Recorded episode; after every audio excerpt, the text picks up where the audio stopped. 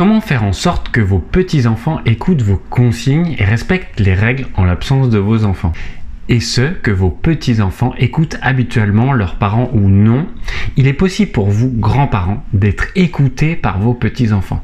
Parce qu'il faut savoir qu'un enfant se comporte différemment selon les personnes avec lesquelles il se trouve. Dans cette vidéo, je partage 9 principes pour être écouté par ses petits-enfants, qu'ils respectent vos consignes et avoir une relation plus apaisée avec eux.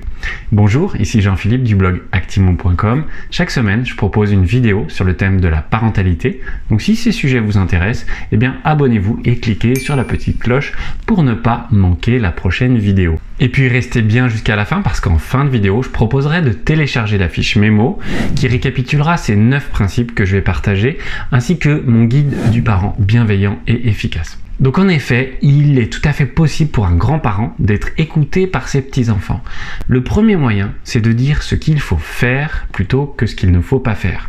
On a souvent tendance à dire à nos enfants ne touche pas à ceci, ne cours pas, ne mange pas la bouche ouverte. Euh, il est beaucoup plus efficace et positif d'utiliser des termes affirmatifs plutôt que négatifs. Euh, ça se transforme en marche doucement, cet objet ne peut pas être touché, mais tu peux utiliser celui-là. Ou bien mange la bouche fermée. Le deuxième principe pour être écouté par ses petits-enfants, c'est celui d'utiliser des choix. Bien souvent, on formule des interdictions, ce qui est très sain euh, pour certaines choses, mais simplement, les enfants sont comme nous, euh, ils aiment avoir des espaces de liberté. Donc à la place, proposez autant que possible des choix. Euh, des choix qui sont acceptables pour vous, grands-parents, et acceptables pour euh, votre euh, enfant. par exemple, si votre petit-fils vous dit qu'il ne veut pas aller prendre sa douche, vous pouvez lui proposer tu veux prendre ta douche avant le dîner ou maintenant après le goûter? Le fait de proposer des choix à ses petits-enfants permet qu'ils se sentent reconnus en tant que personnes à part entière. Le troisième principe, c'est d'utiliser le mot quand plutôt que si. On a souvent tendance à faire euh, planer la menace d'une punition ou de faire du chantage. Euh, par exemple, si tu ne finis pas de ranger ta chambre, alors nous ne jouerons pas aux petits chevaux. Remplacez cette formulation par nous ferons une partie de petits chevaux quand tu auras terminé de ranger ta chambre. Le fait d'utiliser cette formulation quand plutôt que si montre votre détermination et que vous n'envisagez pas une minute une autre hypothèse, une autre réalité. Le quatrième principe pour être écouté par ces petits-enfants, c'est celui d'utiliser des mots euh, qui favorisent la connexion avec eux. L'idée, c'est d'utiliser des mots qui vont aider vos petits-enfants à se sentir dans le même bateau que vous, euh, de sentir qu'ils peuvent avoir des intérêts communs avec vous. Utilisez des mots euh, comme, euh, comme toi, ou bien tous les deux, nous, ou bien encore ensemble, euh, on pourrait. Sont des mots simples mais qui permettent de vous rapprocher et de faire comprendre à vos petits-enfants qu'ils ont des points de vue similaires et des intérêts similaires avec les vôtres. Le cinquième principe, c'est celui de croire en ce que vous dites. Si vous formulez une consigne euh, à demi-mot, que vous la formulez sans y croire, sans avoir la visualisation de la réussite et l'application effective de vos consignes par vos enfants, alors c'est bien simple, elles ne se réaliseront pas. Si vous croyez ce que vous dites, si vous croyez à votre consigne et que vous la visualisez mentalement en train d'être réalisée par votre petit enfant, alors il y a beaucoup plus de chances pour qu'elle se réalise parce que vos enfants sentiront votre détermination. Le sixième principe pour être écouté par vos enfants, c'est celui d'utiliser le mot parce que. Vos petits-enfants, ils sont comme euh, vous et moi, ils n'aiment pas obéir aveuglément. Ils ont besoin de comprendre le sens des consignes. Ce ne sont pas de petits soldats, ils ont une personnalité, ils ont envie euh, d'agir pour le bien de tous, mais ils ont besoin de comprendre pourquoi ils font telle ou telle action.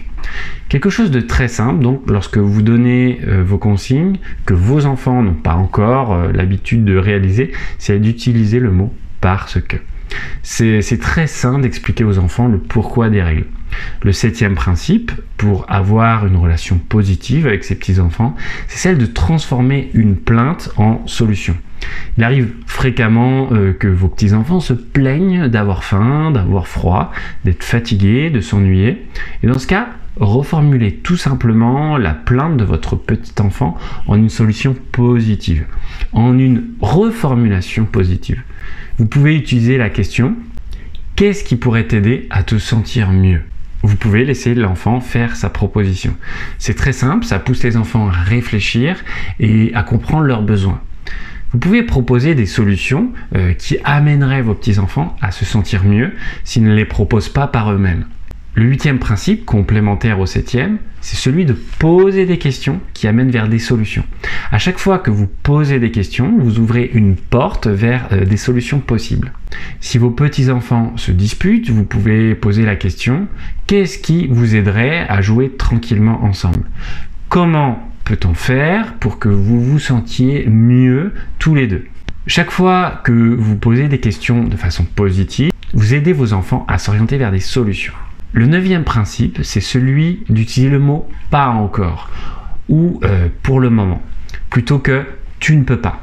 Il arrive fréquemment que nos enfants soient frustrés parce qu'ils ne sont pas encore en mesure de réaliser une action, parce qu'ils sont trop jeunes ou que euh, leur demande est impossible. Ça peut être par exemple de couper sa viande eux-mêmes ou bien euh, de faire une action qui n'est pas possible pour le moment, comme d'aller au parc quand il y a tempête. À la place, euh, vous pouvez soulager la frustration de votre petit enfant en disant tu ne peux pas encore couper ta viande pour le moment. Ou bien euh, pour le moment, nous ne pouvons pas aller au parc à cause de la tempête, mais à la place, pour l'instant, euh, tu peux jouer avec tes caplas. Je peux même jouer avec toi. Le fait d'utiliser les mots pas encore ou pour le moment permet de laisser dans l'esprit de l'enfant une porte entr'ouverte vers une réalisation future, vers un succès futur. Les mots que l'on choisit sont extrêmement importants dans les relations que l'on a avec les autres, et en particulier avec ses petits-enfants. Vous pouvez maintenant télécharger cette fiche mémo et mon guide du parent bienveillant et efficace en cliquant sur le lien épinglé en commentaire. A bientôt